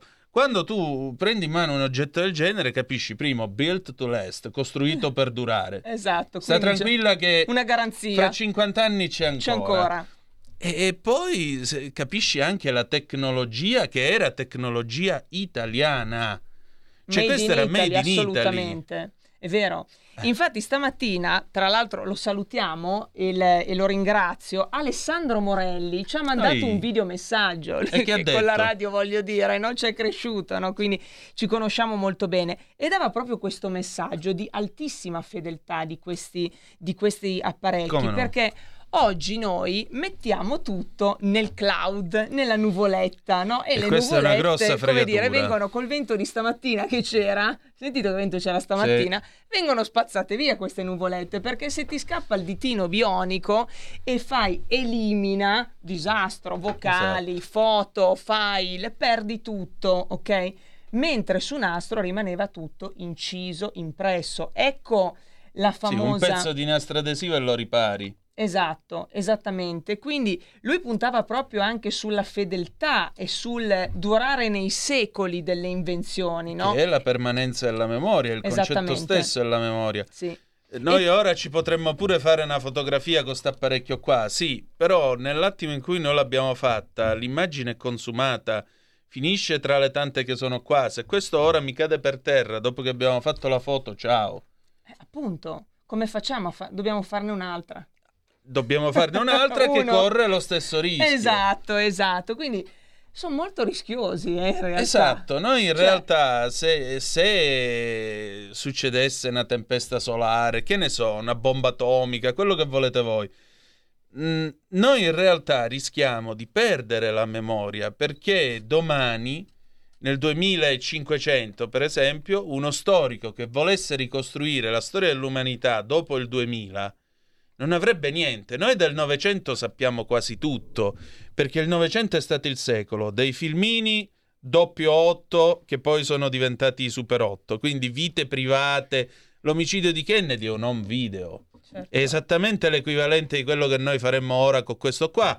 Zapruder lo fece con una Bolex Payard, più o meno come quella che aveva mio papà e che ora è all'eterno riposo dentro un garage pure quella. Però una macchina meccanica che funzionava con la carica a molla e faceva 18 fotogrammi al secondo. È stato questo secolo i nastri magnetici, i rullini, qualunque declinazione e sfumatura. Eh, poi che altro c'era? Le schede perforate. Le Certo. schede perforate, Sì, sì. la carta, i libri, gli archivi, tutta questa roba qua dopo il 2000 è andata scemando fino a sparire perché oggi il registratore è una saponetta di plastica così Sì. che ti fa già un MP3 lo scarichi sì è comodo però il problema è mi mancano le batterie oppure domani questo formato magari non è più quello giusto e Esatto. come fai dopo? Problema. Vedi, quindi la tecnologia va avanti, però il grado di fedeltà lo mantiene o lo perde? Eh, Eh, ma anche sul grado di, fe- di qualità audio perché Esatto, qualità, fedeltà. La ricostruzione digitale in realtà è una ricostruzione che però fino a un certo punto arriva a essere fedele alla voce che sta uscendo dalle nostre, eh, dalle nostre ugole, ma in realtà non è così perché per esempio il formato, formato MP3, quello che usano tutti per sentire la musica, ha un certo livello diciamo di eh, di kilohertz taglia il segnale, quindi pezzi di segnale, pezzi di suono vengono perduti in realtà. Mentre invece il magnetofono, quello che c'è, lo scarica sul nastro, lo butta lì, non è che finisce per ricostruire la cosa e questo e quest'altro. In realtà noi ascoltiamo peggio, per questo è vero quando vi dicono che l'impianto a valvole, la radio a valvole, il vinile, eh, il, nastro, eh, il nastro magnetico di questo tipo suonano meglio, perché è vero, sono più accurati. E però quando un ragazzo ti chiede dove li compro questi Eh. registratori a nastro, Eh, a proposito, ma infatti io quello che ti voglio dire, cioè, io sono nato nel 1980, il io mo- 83, Hai visto? quindi siamo lì. Noi abbiamo visto il mondo di ieri. Sì. L'anno di svolta per me è il 1995. Quello è stato l'anno in cui il mondo di ieri è finito ed è cominciato il mondo digitale. Ma questi che sono nati nel 2010, nel 2005 e così via, quando ormai il mondo digitale aveva preso piede, eh, che rapporto hanno con queste tecnologie? Allora ti dico, siamo in radio. Mm. Tu non hai idea quanti ragazzi mi hanno chiesto ma come si fa a fare radio? Perché poi con i registratori si sono divertiti a incidere la voce, no? Ma poi abbiamo improvvisato anche una sorta di radio, perché avendo questo DJ set vintage si è creato pure una radio homemade. Quindi assolutamente Eh? Sì. E com'è andata a tornare nel 1976 nell'era delle radio libere? Com'è andata? Stupendamente, stupendamente. C'è, c'è tanta voglia di fare radio. Sai cosa mi sta venendo in mente? Eh, dimmi, Bisognerebbe dimmi. fare un bel format radiofonico Mhm. con i ragazzi, perché io avevo anche degli influencer, dei TikToker, tu non hai idea. Fanno delle robe pazzesche con la voce, con... ma sono incredibili. Sarebbe bello fare un bel format con loro. eh? Questo Come- è il nostro come- DJ. Eccolo qua, eccolo qua. Mirko Roppolo, Ah. direttamente da Poggi Bonzi con Furore in provincia di Siena, quindi già la sua parlata è tutto un programma. Cioè, guarda che soggetto, cioè lui vive di nastri magnetici, lui si fa anche i, i cuscini sono imbottiti di nastro magnetico, Eh dove, dove lui va a dormire. Eccoci qua, guardaci qua. Cioè, è- è- il gelosino, vedi, poi, Eccolo poi anche tutti, tutti i tasti colorati che, Esatto, che avevano un, sen- un senso. Addirittura le tute degli astronauti. Eh, infatti io vedo Abbia- USS Enterprise, la portaerei, perché? perché avevamo questo esper- esperto collaboratore con la NASA che si Eh. chiama Alessandro Bono oggi che ha fatto provare i caschi della NASA, de- proprio le tute delle primissime spedizioni nello spazio. Eh, perché Tu questa immagina- è con lo Space Shuttle, Esatto. niente di meno. Qua siamo e ti negli dirò anni di più, 80. e ti dirò di più. Mm. Ha ritrovato sempre nello scantinato, perché lo scantinato è come dire fonte incredibile Eh. di sorprese. Foto originale della prima spedizione dello shuttle che è stata firmata da noi relatori e regalata ai ragazzi presenti. Che tipo meraviglia. un centinaio di, di foto originali aveva, quindi tu immagini anche il valore che potrà Certo. avere no, da qui a qualche anno. Ecco Eccoci qua, qua. il nostro Un contatto al DJ. giorno leva il medico di turno. Dal 50 dicembre al cinema. Perché anche speaker. Eh? Senza di voi tutto questo non potrebbe esistere. Ricordatevelo. Vi aspetto al cinema per farvi star bene. Cioè, lui è proprio uno speaker anche radiofonico, quindi immagina, no? Eh. quando i ragazzi si sentono parlare così, vengono coinvolti tantissimo. È tutto mestiere questo, no? Anche per E con fare- la radio libera homemade com'è andata? Beh, i ragazzi, tu dovevi vederli. A parte, cioè, si sprigiona una creatività e una voglia di dire, di fare, che è incredibile.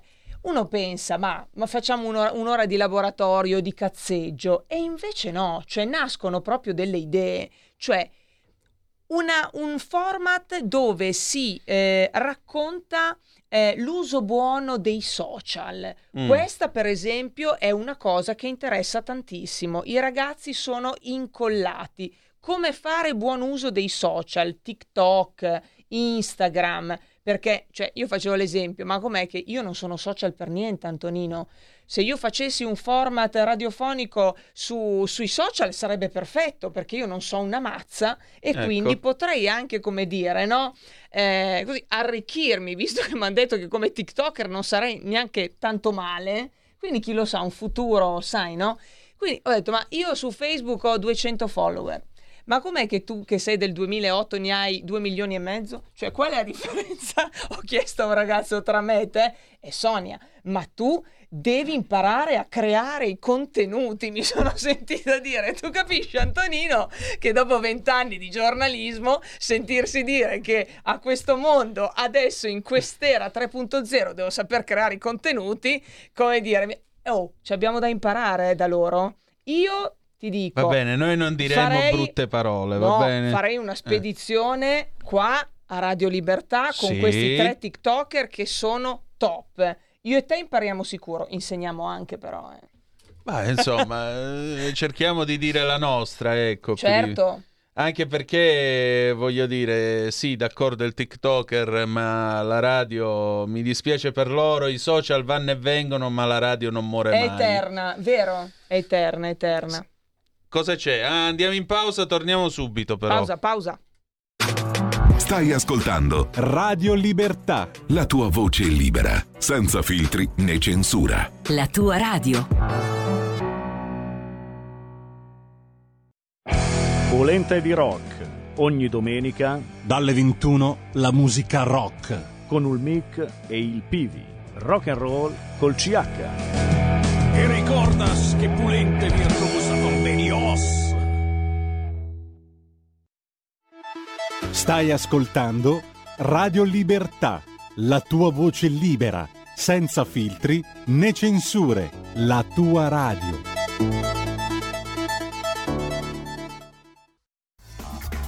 Va ora in onda filo diretto. Ne abbiamo macinata radio. Ma non ho capito, ma questa è Mo lo dici ancora tu. il jingle con la mia voce di sei anni fa. Silenzio! Ma, eh, Giulio Cesare Silenzio. Giulio Cesare, pigliala adesso, dai, forza. Va, va aggiornata assolutamente. Eh, allora, qua c'è il Eh, microfono. Che devo dire? Dai, cos'è che devo Va dire? ora in onda filo diretto. Vabbè, un, un attimo, non t'agitare, eh. Vai. Va ora in onda filo diretto. Capi- capi- Radio Super Stereo Sound 2000. Vedi che fare la radio con un D- DJ set vintage mi ha contagiato. Mamma Eh sì, mia. perché poi a quel tempo ne- noi lo diciamo per eh, insomma, negli anni 70, quando nacquero le, le radio libere, una delle particolarità, questo l'ha raccontato anche Fiorello, che nel 75 ad Augusta aveva fondato Sì. anche lui una radio eh, libera in paese, e erano due. Primo, cambiarti il nome, che dovevi sembrare uno di Milano, uno insomma che era avanti e poi parlare facendo il vocione perché se tu fai il vocione sei molto più attraente e quindi parlare in questo modo particolare creava il personaggio e in realtà eh, una delle, delle cose che poi ti suggeriscono per esempio se voi leggete qualche manuale qualche cosa scritta dai DJ della BBC e così Sì. via eh, sii te stesso usa la tua voce Sì, anche perché il infatti. microfono è il modo migliore per sputtanarsi perché se tu provi a essere quello che non sei, la gente se ne accorge immediatamente. Vero, vero. Ma questo lo dicono anche quando rispondi al, al telefono. Vi capita Mm. mai? Cioè, se tu cambi voce in base, capisci subito con chi sta parlando una persona, no? Cioè, se è la suocera, sì, se sì. è un dirigente, Sì, se è il figlio, se è il marito, ok? E invece bisogna sempre usare lo stesso tono di voce. Però, eh, Giulio Cesare, cioè, dopo sei anni, sti jingle me li devi far rifare perché, cioè, la voce è leggermente più matura. Mamma mia. Eh? Quindi la mia voce puoi usarla come vuoi, eh? In libertà mi verrebbe da dire. Perché Sonia, se dovessimo pagarti le royalties di sei anni, falliamo. A quello non ci avevo pensato, poi ne parliamo. No, scherzo. Vabbè, eh, del Antonino. denaro ne parliamo fuori No, onda. ma non ne parliamo è- proprio. Allora, dunque, Prossimi appuntamenti, bisogna esatto, dirli, volevo perché- dirti questo. Infatti abbiamo Alda Merini e poi... Allora abbiamo Gaia Aulenti il Sì. 19 aprile e Alda Merini il 24 maggio. Quindi Esatto. anche lì con le scuole, per le scuole, in streaming, Mondovisione, quindi so che Radio Libertà seguirà. Ci rivediamo ovviamente per parlarne. A Di Ormai- Matteo, Eh appunto, sì, eh. a Dio piacendo, certo Asso- che sì. Ah, certo che sì, ci vuole qua tanto, non andiamo Ah. su, ci vuole qua, ci vuole qua.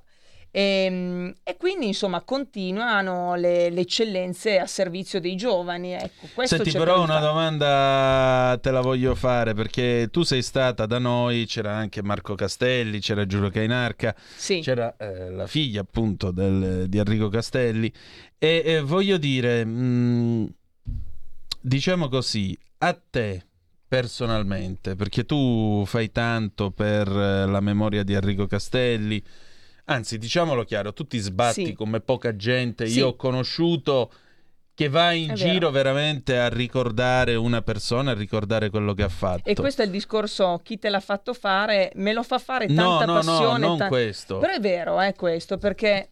ehm, Che sì- cosa ti ha regalato, inve- che cosa Mm. ti ha insegnato Enrico Castelli? Perché io, manca a farla apposta, oggi ho Mm. una cravatta di Terital, eccola qua, il Terital è il tessuto che era quello dell'Italia, del boom economico. Questa è una Terital scala d'oro, c'era la pubblicità, c'era il carosello di eh, Caio Longorio, il guardiano sì, del, petro- del pretorio, ecco qua.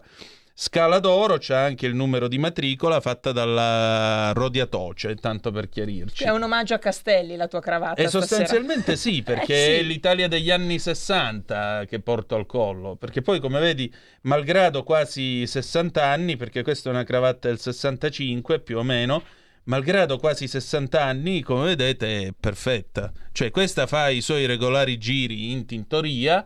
Quando la vado a pigliare la signora della lavanderia, che saluto, è anche una mia Come spettatrice. si chiama? Eh, non mi ricordo come si chiama lei ogni volta, però insomma, la signora della Magic Wash del centro commerciale Il Gigante di Castano Primo, le facciamo più- pure pubblicità. ecco, la signora, per esempio, resta sempre sterrefatta perché la cravatta, come vedete, È esce come perfetta. voi la vedete. Voglio dire, cinque- 60 anni di cravatta, per cui.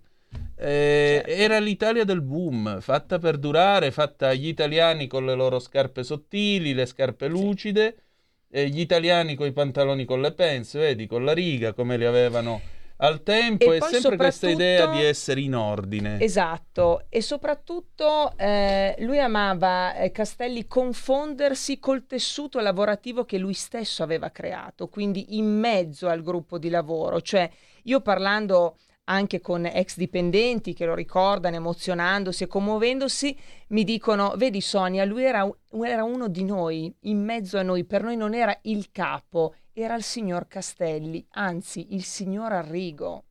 Quindi oggi se devi andare no, a prendere un appuntamento con un amministratore delegato, un imprenditore, eh, ui, l'ascensore non arriva mai al ventitresimo piano, ok? Quindi, eh, e invece non ci, non ci sono più questi imprenditori, cioè con i lavoratori e per i lavoratori. E questo è un po' eh, lo stimolo che mi ha dato Castelli in questo senso, no? Cioè, eh, come giornalista cosa, cosa posso fare io, no? Visto che insomma lui è stato un genio, io questa sagoma me la porto sempre a casa, fa parte dell'arredamento perché io spero sempre che mi infonda qualche, ge- qual- qualche gene suo, no?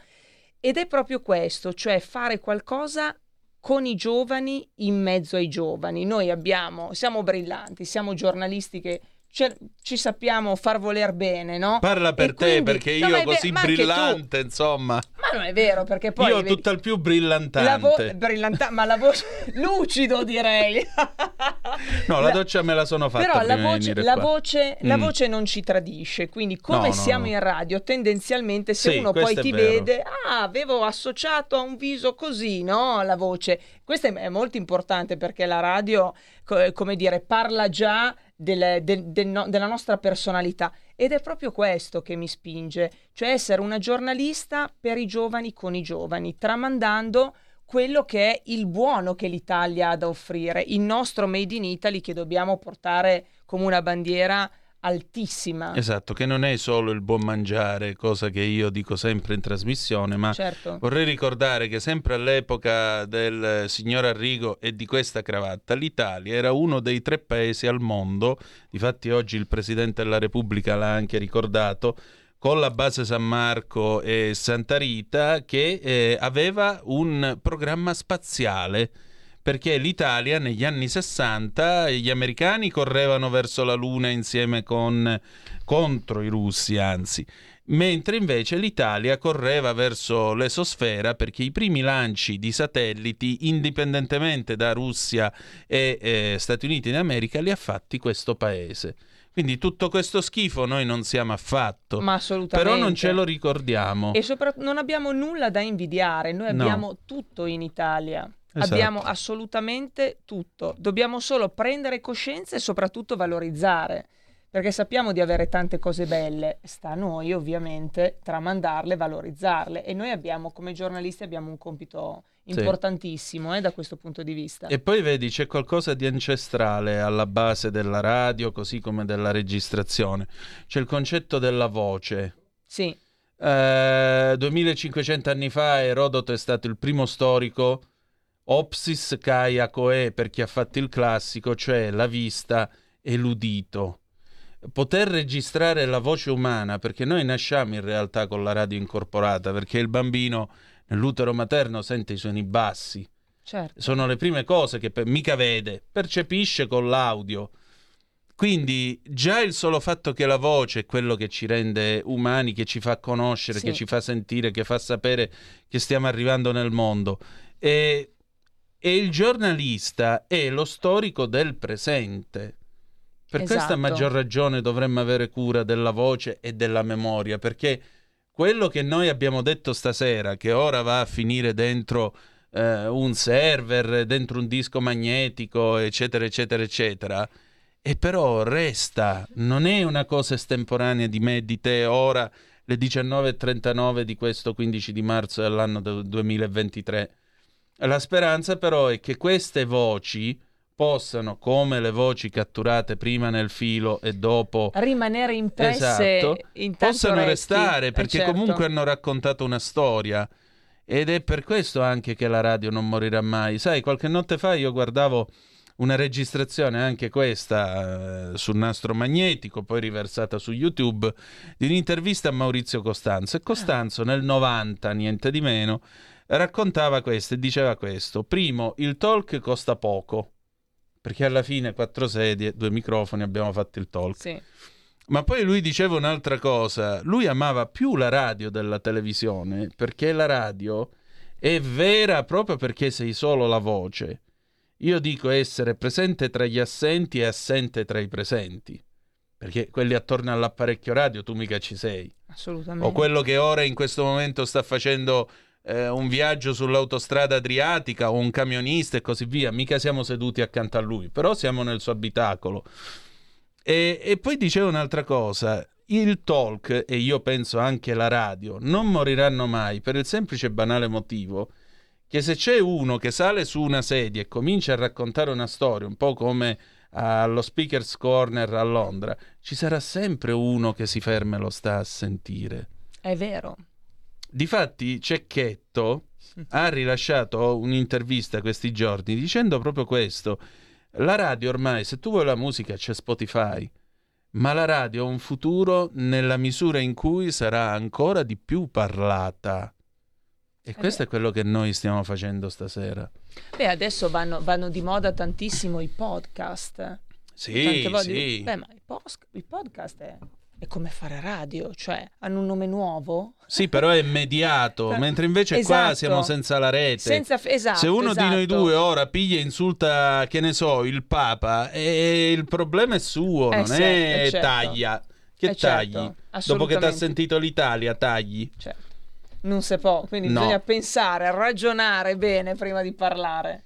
Senti, ma il signor Arrigo, secondo te, se tornasse in questo paese che nel quale io non vedo entusiasmo, non vedo Guarda, voglia di futuro, che ci un- direbbe? Una cosa te la, una cosa te la dico, e questo Mm. è, è un, un ottimo spunto un po' a tutti i livelli. Perché lui è passato dalla registrazione a nastro poi alla registrazione del battito del cuore? Passiamo dal campo della comunicazione a quello me- Medico, certo. medico-sanitario, cioè quante vite ha salvato l'elettrocardiografo, no? Quante volte ha parlato del cuore di migliaia e di migliaia di persone. Ehm, eh, lui eh, aveva questa grandissima intuizione che andava verso la telemedicina.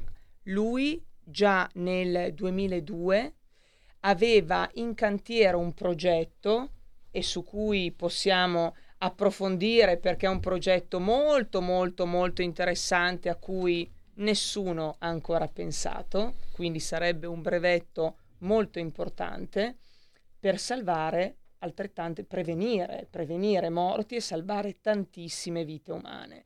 Per lui il futuro era la telemedicina. Noi adesso ci sentiamo parlare da qualche anno di telemedicina Sì, e il signor Arrigo diciamo che già dal 2000 E aveva 81 Aveva- anni aveva quando messo- faceva questo discorso. Esatto, aveva messo in cantiere un bellissimo progetto che io ho tra l'altro Antonino, quindi come giornalisti potremmo darci da fare affinché venga adottato, Ma- ma- magari dalla nostra regione Lombardia che si è appena formata. Perché, Perché no? no?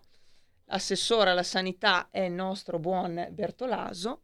Potremmo andare a fare una chiacchierata con lui, perché comunque la mente da cui parte tutto è quella di un genio. Quindi, ripeto, la telemedicina non è roba di- degli ultimi No. anni, ma è roba che il signor Castelli aveva già pensato nel 2000.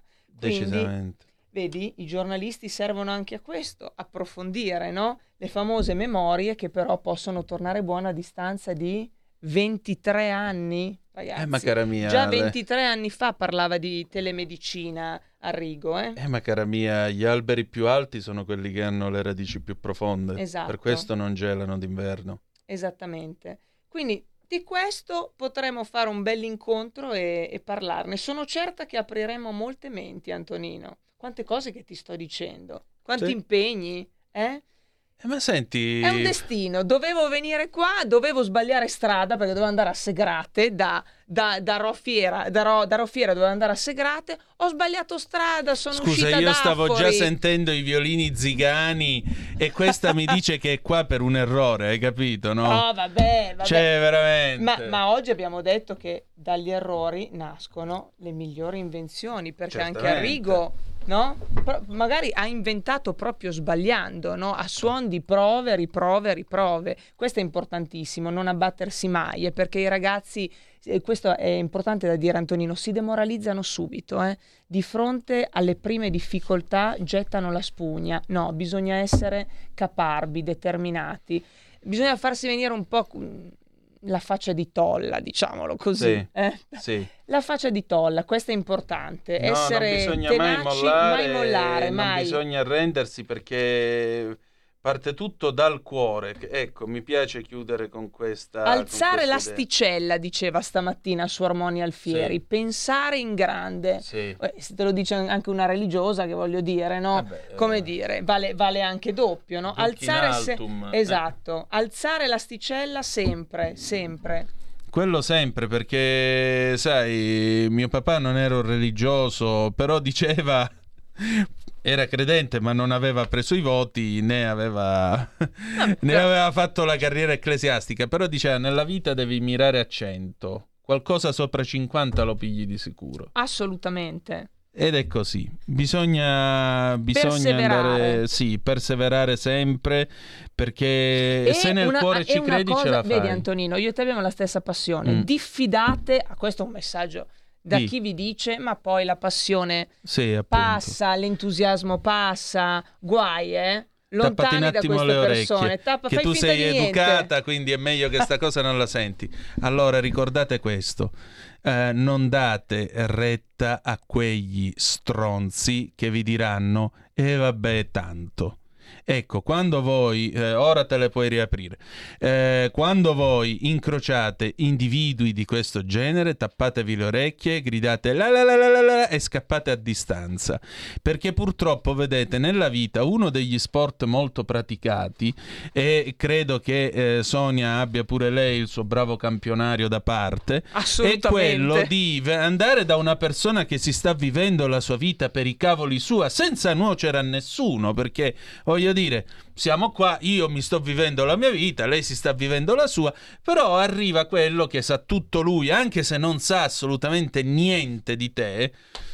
Cosa? I magnetofoni, ma è roba vecchia, non la usano più, ci sono gli MP3, ancora che ci perdi tempo con sta roba. Ecco, in questi casi lei è educata, non lo dice, ma io sinto culo.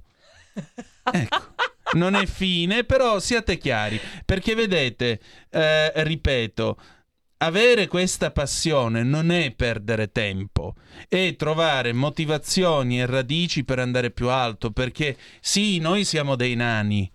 Questo è fuori discussione. Io non sono Arrigo Castelli, non sono Adriano Olivetti, non lo è Sonia. Cioè, Certo. voglio dire, nessuno di noi ha depositato un brevetto che ha cambiato la vita a milioni di persone. Però vedete, eh, anche se siamo dei nani, noi ci stiamo appoggiando sulle spalle dei giganti, proprio con la forza della memoria. Quella che ci si appoggia è lei.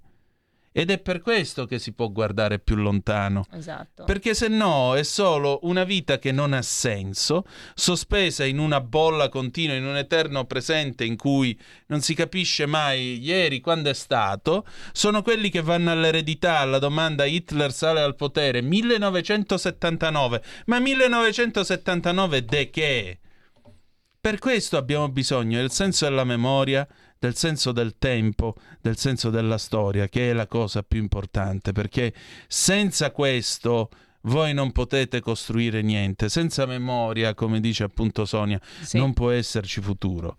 E senza futuro state tranquilli che non andremo da nessuna parte.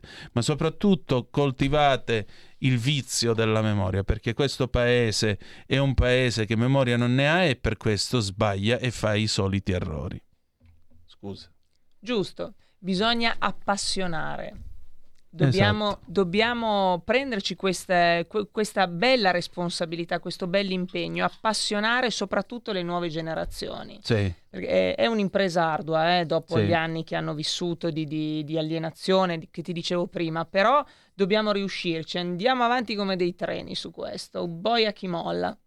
Vabbè, ora non facciamo citazioni che non è periodo, tesoro mio. Eh vabbè, Eh, allora... Insomma, non è periodo. Comunque, sì, noi non molliamo eh, perché chi si esterna dalla lotta, eccetera, eccetera. Comunque, vedi, la nostra Luciana ti scrive sempre interessanti protagonisti delle conversazioni che confezioni.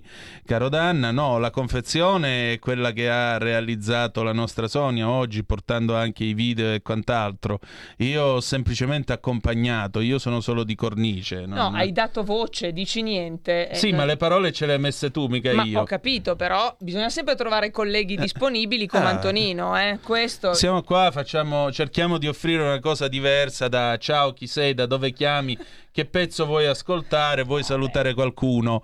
Questa roba non No, è- qui non la fanno e non è, non è nella nostra, non è nelle nostre corde. Qui cerchiamo appunto di raccontarvi qualcosa che si spera vi possa interessare e appunto appassionare. Allora, noi siamo arrivati alla fine del nastro magnetico. Tra l'altro, il nastro magnetico si chiama una raccolta di poesie che scrisse l'arciprete di Sant'Onofrio, il paese dei miei nonni, Ah. alla fine degli anni 70, Don Luigi Forgione, nastro magnetico.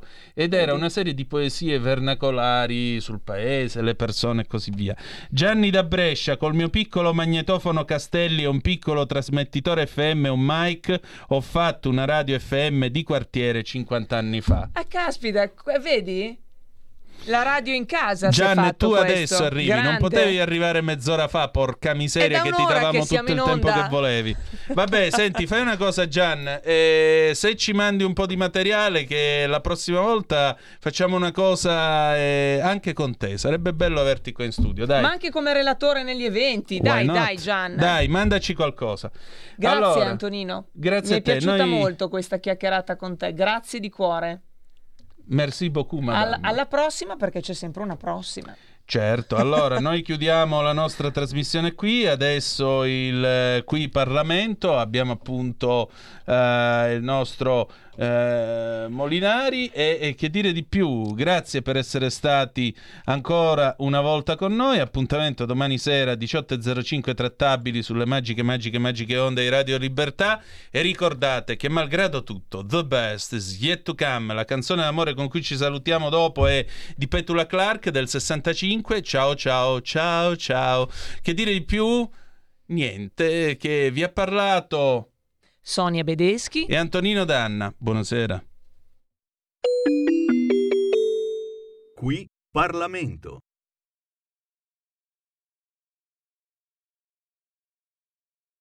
Prego.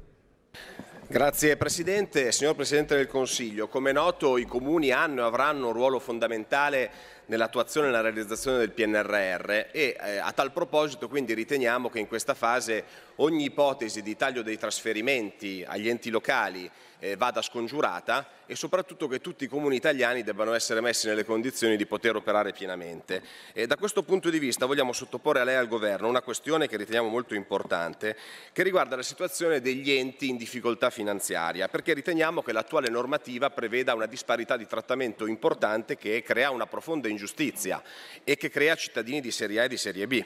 E mi riferisco al fatto che la legge 234 del 2021 preveda un fondo di 2 miliardi e 670 milioni per sostenere le città capoluogo di città metropolitane in situazione di predissesto, ma non prevede alcuna risorsa invece per le città capoluogo di provincia ordinarie e per gli enti locali medi, eh, nonostante sia previsto per via normativa col decreto legge 50 del 2022 che queste città possono sottoscrivere un accordo col governo per il risanamento finanziario. Siamo quindi a chiederle come il governo intenda porre rimedio a questa disparità di trattamento. Ringrazio il deputato Molinari, il Presidente del Consiglio dei Ministri Giorgia Meloni ha facoltà di rispondere. A lei la parola, Presidente. Sì, grazie Presidente. Ovviamente il Governo è pienamente consapevole della situazione particolarmente difficoltosa in cui si trovano i comuni italiani, particolarmente in un momento nel quale sono impegnati nell'attuazione del Piano Nazionale di Ripresa e Resilienza. Il Governo ha eh, presente ovviamente le criticità di carattere finanziario a cui le amministrazioni vanno incontro e ovviamente sempre compatibilmente con le disponibilità finanziarie e restando in linea con il quadro di finanza pubblica siamo disponibili e pronti a valutare ulteriori interventi, ulteriori risorse che possano essere destinate agli enti locali e in quest'ottica ovviamente la determinazione dell'entità degli interventi relativi ai singoli fondi nei prossimi mesi va valutata all'esito della programmazione. Date queste premesse io vorrei però ricordare e fornire alcuni elementi. In primo luogo il fatto che rispetto al contributo a favore dei piccoli comuni in spopolamento già nel 2022 sono stati stanziati 50 milioni di euro che hanno interessato oltre 1100 comuni.